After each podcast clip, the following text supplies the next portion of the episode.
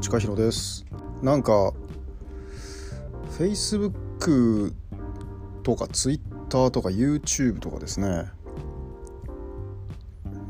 そういう SNS がちょっと可能性をあんまり感じなくなってきましてですね。それでポッドキャストみたいなものを始めたわけですけども。なんかこう Facebook ってこう内容っていうよりも関係性のツールなのかなというふうに思うわけですね。発信してる内容とか、まあ、書かれてることっていうよりもその中身というよりもむしろその人が自分とどういうぐらいの距離の人なのかとかどういう関係性にあるのかっていうことを確かめるツールのような気がするわけですねだからあんまり内容はどうでもいいんですよね。でツイッターっていうのはどちらかというとこう批判のメディアに近いので拡散とか批判のメディアに近い近いですよね。関係性が薄くてもこう自分から強引に関係性を結んでいったりとかするツールなのかなと。でなんかどちらも内容ではないんですよね。内容をこう問題にしてるわけじゃなくてやっぱり関係性みたいなものを問題にしてるツールだとなればあんまりこう 自分にとっては意味がないのかなという気もしてですねなのでまあ内容をじっくりと聞いてもらったりとか考えてもらえるようなツールとして音声ツールの方が可能性があるのかなという気もしてます。まあ、それと同時にですね Facebook、YouTube、Twitter たあたりのですね情報規制っていうんですかねこう内容に関しての、まあ、精査ですよね。それプラットフォーム側がこの内容はコンテンツの利用規約に反してますよと。いうことでまあ規制をしてくるという状況がですねあまりに目立つので自由に発信することはできないですよね。もはやだから SNS っていうのはオープンの場ではなくなってしまって SNS を管理する側が都合のいい情報都合の悪い情報というのをですね精査して編集されるというような問題があるなと。なのであまりオープンにはつぶやけないわけですねこういう場では。その辺りにちょっと限界を感じてます。まあ簡単に言うとあんまりベラベラ喋れないと いうことですね。あんまりベラベラつぶやけないということです。そうすると規制がかかっちゃうし表示もされないしなので思い切ったこと言えないしまあ過激なこととか言えないわけですよね、まあ、過激なこと言うつもりは全くないんですけども。なので SNS ではなくあんまり人が聞いてないようなポッドキャストとかラジオの方が結構いろんなこと言えるのかなという気もしてます。でバズりにくいツールですよね。このポッドキャストっていうのは。人があんまり聞いてないからいいと。逆に聞き始めるようになるとやばいと。いうことになるので、えー、あんまり聞いてない間にですねちょっと危ない話なんかもしつつ進めていけたらなというふうに思ってます。世界を変革させる代わりに私たちがまず自分を変革すること自分の眼差しに革命を起こすこと。私たち自らがそれぞれ自分の眼差しの革命家になること。それこそが真の解放の第一歩である。眼差しの革命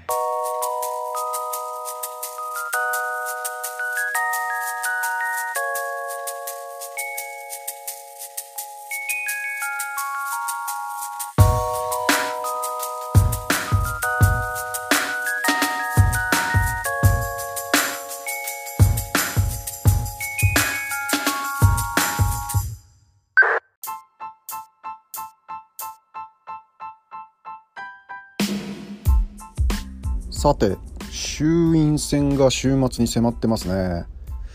まあ、このラジオ放送を聞く人はひょっとしたら衆院選終わってから聞く方もおられるんじゃないかなというふうに思うのでまあ、衆院選自体に焦点を当てて話をするわけではないんですけども前回常識の話をだいぶしたと思うんですけども、まあ、その中で、まあ、最も分かりやすいのは法律ですよね。法律を犯す行為っていうのが非常識であると、まあ、我々法治国家の中で生きてるので法律を守るということが一応前提になっているっていう話をしました。で今日はまあちょっとその続きじゃないですけどその法治国家の統治っていうことが一体どういうことなのかっていうことを、まあ、改めてね、まあ、皆さんよくご存知のことですけども改めてちょっと考えてみたいなというふうに思うんですけども基本的にその法治国家の統治っガバナンスですよねっていうことに我々従ってるわけですよね。別に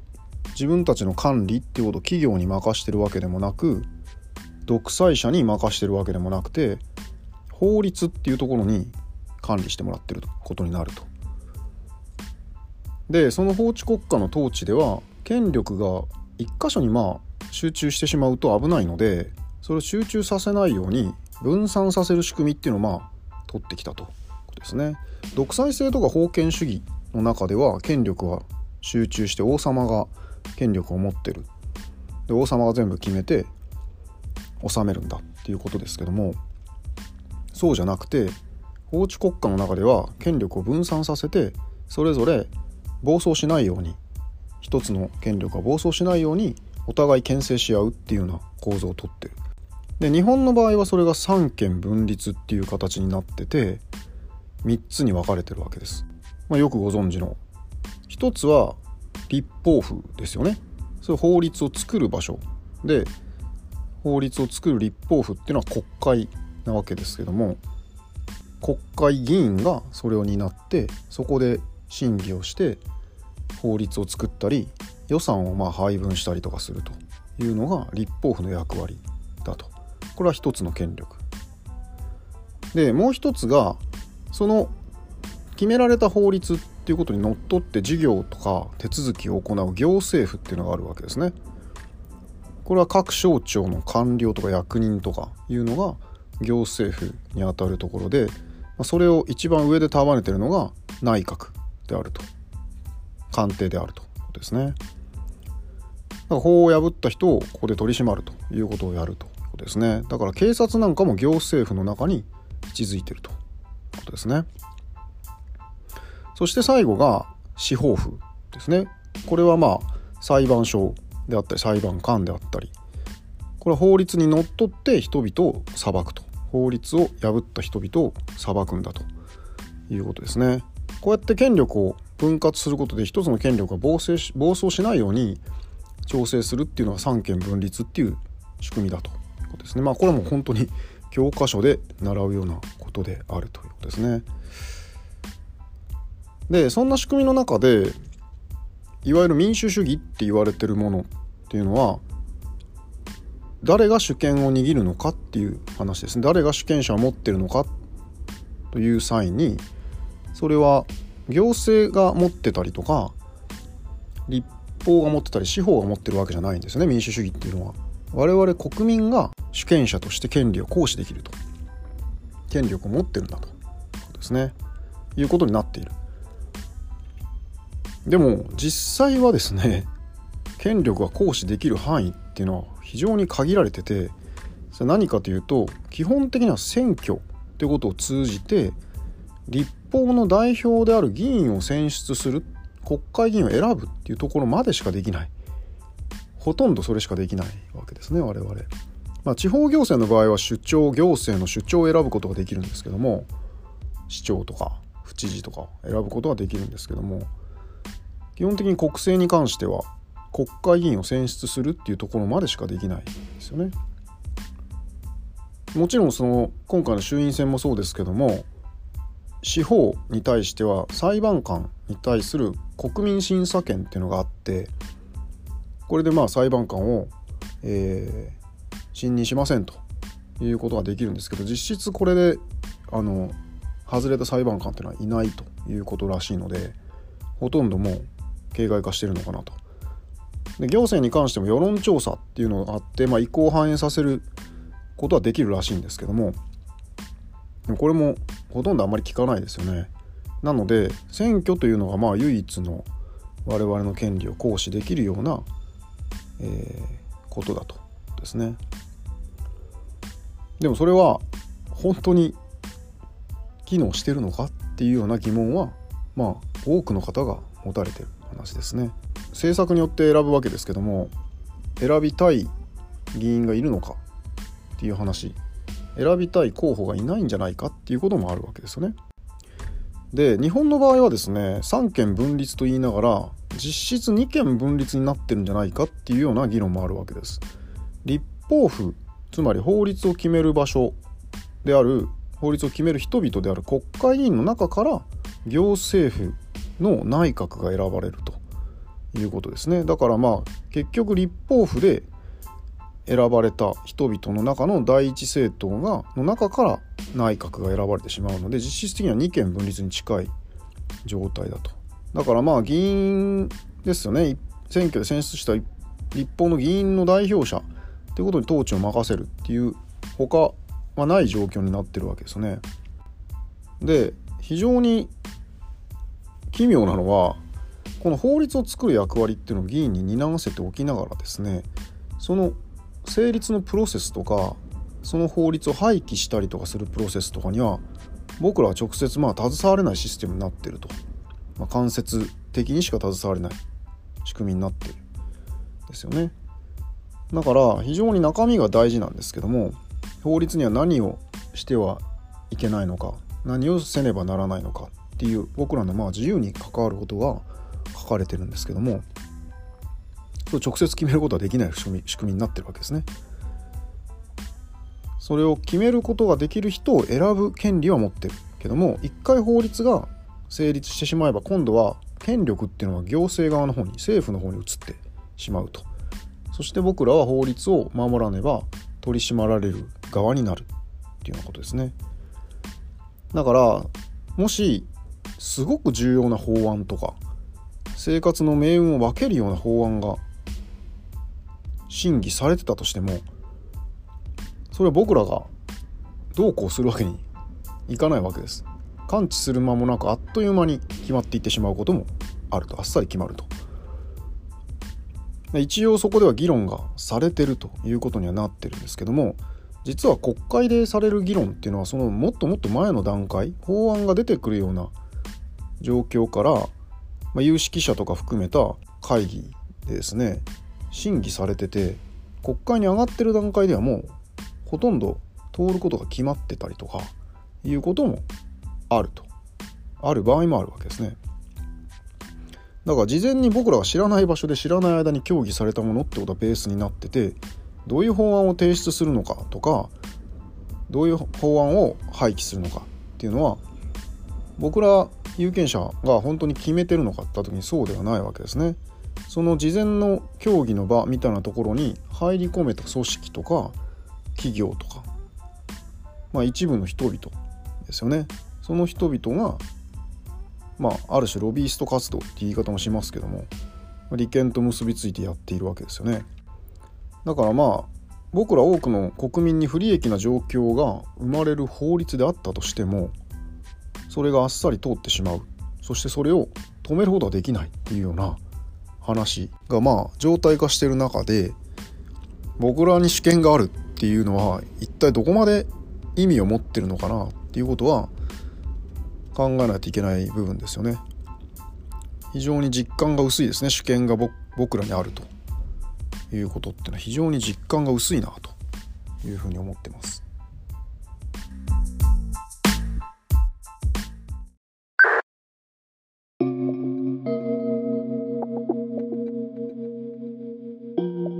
さらにですねこのパンデミックで状況がだいぶ変わってきたんですよね。その近代以降我々が培ってきたこの民主主義とかいうシステムっていうことが根本的に変わろうとしてんじゃないかというふうに危惧してるわけですけどもそれ何かというとこの新型コロナウイルスに端を発するパンデミックがですね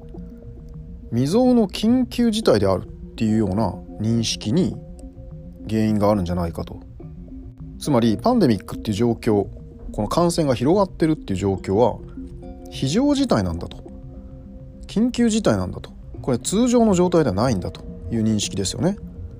これは戦争と同じなんですよ。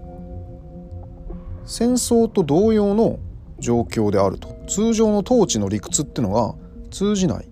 例外状態であるというふうに理解できるわけですよね。だから通常のやり方じゃダメだと例外状態なのでこの状況においてはその民主主義が根拠にしてきたような法治国家であるとか議会制度とか権力分立とか憲法とかそういうようなシステムでは対応できない状況っていうのを意味してるだという認識に立てばですねそのインパクトっていうのはものすごく大きいんですよね。つまり政府が緊急政令みたいな形でですね全面的に立法権を行使するっていうような状況が生まれるわけですね。行政は国会が立てた法律に基づいて統治を行うっていうような役割なのに行政そのものが法律を作ることができると政令を作ることができるっていうような状況が生まれるわけです。まあ、日本の場合はね実感が薄いですよね立法府がもともと行政のトップを選ぶことになってるので行政と立法が一体化してるっていう要素があるのでその違和感みたいなものはひょっとしたらあんまりピンとこないのかもしれないですけどもヨーロッパ各国とかではもう行政の力っていうのはものすごく大きくなってるわけですね。フランスとかイタリアなんかもそうかもしれないですけども本来は行政権しか持たない政府っていうのが緊急事態において外出禁止令を出したりとかしてそれに罰金とか罰則を課したりとかするというような話であったりとかワクチンを義務付けるような話あるいはそのパスポートをワクチンパスポートを持たせるとそれがないと交通機関とか商業施設が利用できないっていうような拘束力みたいなものがあちこちで出始めてる状況にあるわけですよね。でこれは結構重要なというか非常に大きなインパクトがあってですね事実上民主主義に基づく国家が崩壊してしまうというぐらい大きな異変じゃないのかっていう声も上がっててイタリアなんかでものすごいデモが今起こってます。つまり例外状態なんですよね。今のこの状態。このパンデミックっていうのが例外状態である。でこの例外状態の中で国家権力が発動されるっていう状況が民主主義の大前提にしてたような基本的人権とか自由とかっていうことをある種制限してしまうっていうことに対して危惧されてるわけです。で本来はそういう基本的人権とか自由とか移動の制限とかいうことをまあ我々に強いることですね。というのは憲法違反になるわけですよね。で憲法っていうのは基本的には国民が遵守するっていうのもまああるんですけども政府が暴走しないように政府を縛るためのものが憲法であると。ですね。強権を発動できないようにすると。だから憲法っていうのは政府よりも上に位置づけられてるし政府は憲法の範囲でしか動いてはいけないっていうのが民主主義の一応のルールだったわけですよね。でもこの緊急事態においてはその憲法みたいなものっていうことを、まあ、ある種無視するというわけにはいかないんですけども少し逸脱するような形で動くことに正当性が生まれてしまうと日本の場合はもちろんその憲法が機能してるので憲法の中に緊急事態要項っていうのが盛り込まれてないんですよね。ヨーロッパのあのいくつかの国では緊急事態要項が盛り込まれてるのであの有事の際にそうやって行政が政令を立てて法整備しなくても権力を行使できるっていう状況をですね。まあ認めるようなものが入ってるんですけども日本の場合は緊急事態要項が盛り込まれてないので何か起こるたびに法整備がされてそれで対応してきたと。今回の場合は改正新型インフルエンザ特措法っていうのに基づいて各都道府県知事が緊急事態宣言を出せるようになってるんですけどもでもその拘束力っていうのはまあある種限定されているわけですね。でもこれが憲法改正みたいな話になってその中でのまあ権力の在り方ですよねっていうことが問われることになればまた状況も変わってくるわけですよね。これ難しい話なんです憲法っていうのは一体誰が作るのかっていう話ですよね。政府を拘束するんであれば政府がそんなに憲法をホイホイ改正できないしてはならないっていうような話もあると。もちろん正式な手続きを踏んで憲法を改正することはできるんですけども憲法を制定する力っていうのは実は法律より前の力なんだという考え方があるわけですね。国家が成立する以前に憲法っていうのは成立されてつまり国家が成立する前提とか根拠になるということで憲法が制定されるということですね。だから憲法を作る力っていうのは今の国家の中には本当はないんですよね。憲法そのものを作る力っていうのは。憲法を作る力っていうのはある種革命だったりとか戦争によって支配されたりとかその国自体が書き換わるっていうぐらい重大な意味を持ってるんですよね。だから政府の勝手な都合で憲法を書き換えるっていうことはまあ本当はやってはいけないしそのことに対して本当に我々が主権を持ってるんであればノーを言わないといけない部分もあると。でも一方でこんな緊急事態に憲法違反だなどと言ってる場合じゃないと政府がちゃんとリーダーシップを取って速やかに我々の活動をコントロールしたり管理をするべきだっていう声もこの2年の間に強まったわけですその状況が生まれたわけですねそれ一般市民だけじゃなくていわゆる普段から反政府を言ってるような左派とかリベラル側の人たちからもそういう声が聞こえてくるっていう状況が非常にまあ特殊であり異常事態であるというふうに捉えることができるわけですよね。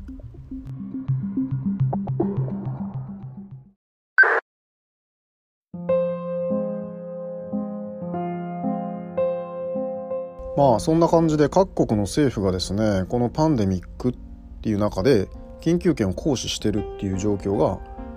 特にヨーロッパの方では強くてですね非常にまあ危ない状況になってきてるわけですね。民主主義っていうのがまあ脅かされてると。まあもともと民主主義なんてあったのかっていうような見方もあるわけですけども我々は民主主義を装ってるだけで実はそんなものは最初からなかったんじゃないかっていうような議論はまあ一旦置いといたとして一応建前上でも選挙してその国の代表立法府の代表を選んで我々が民主主義主権者としての権利を行使するっていうことがまかり通ってたはずなんですよね。でもそれすらも実はこの2020年の新型コロナウイルスに端を発するパンデミックですね。緊急事態っていう認識ですね。それによってそれすらもなくなろうとしていると。政府が勝手に我々の自由を制限するということができるような状況がまあ条件が整ってきたっていう話だと思うんですよね。でこの状況にですね危機感をまあ抱いてる研究者とか哲学者も何人かいましてそのうちの一人のジョルジャ・アガンベンっていうイタリアの哲学者が言ってることが僕は非常に共感するんですけども、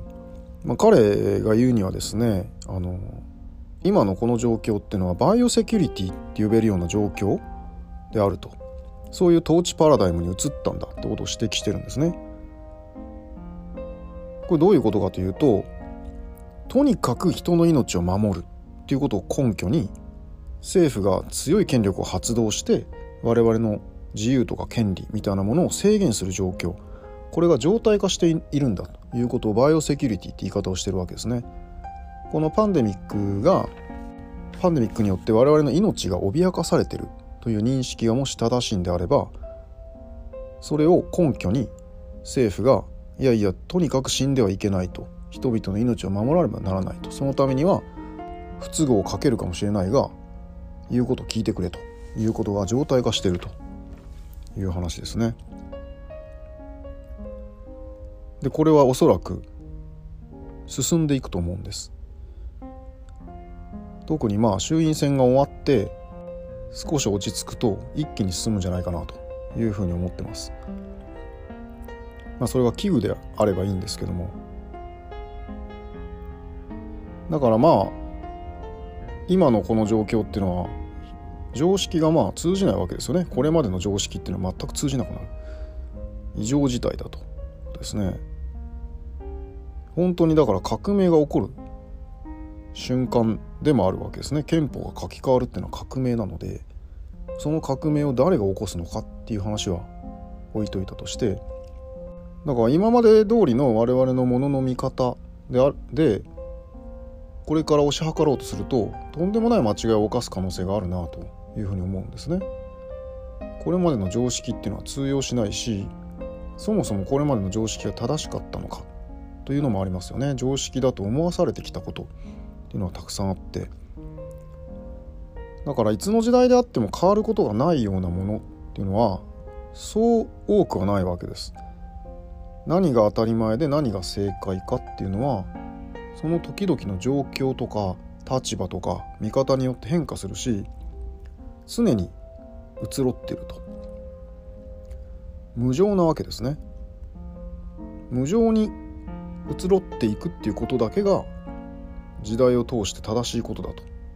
ですね。だから僕らは常識ではなくて常に正しい認識はないんだと。いつまでたっても変わらないような正しい認識なんかないんだっていう無常識ですよね。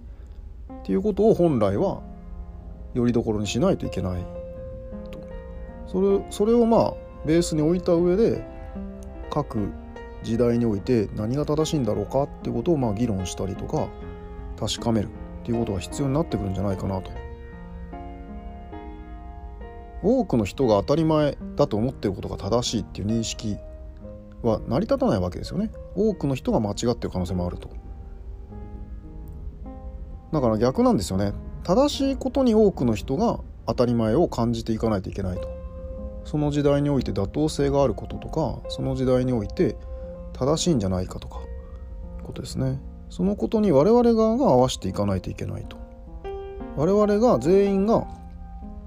正しいと思っていることが必ずしも正しいとは限らないし全員が間違ってる可能性もあるわけですよね。その辺りが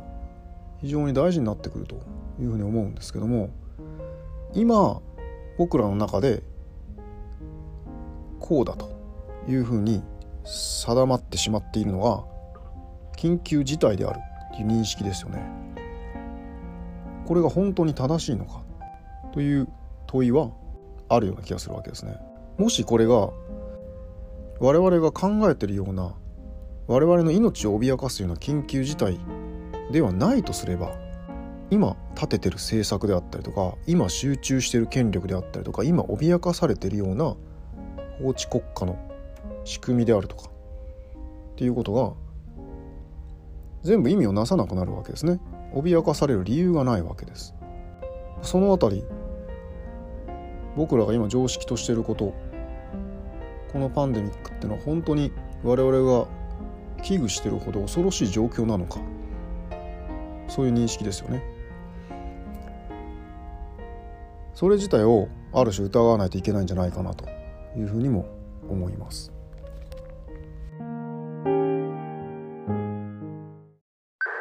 まなざしの革命。4 3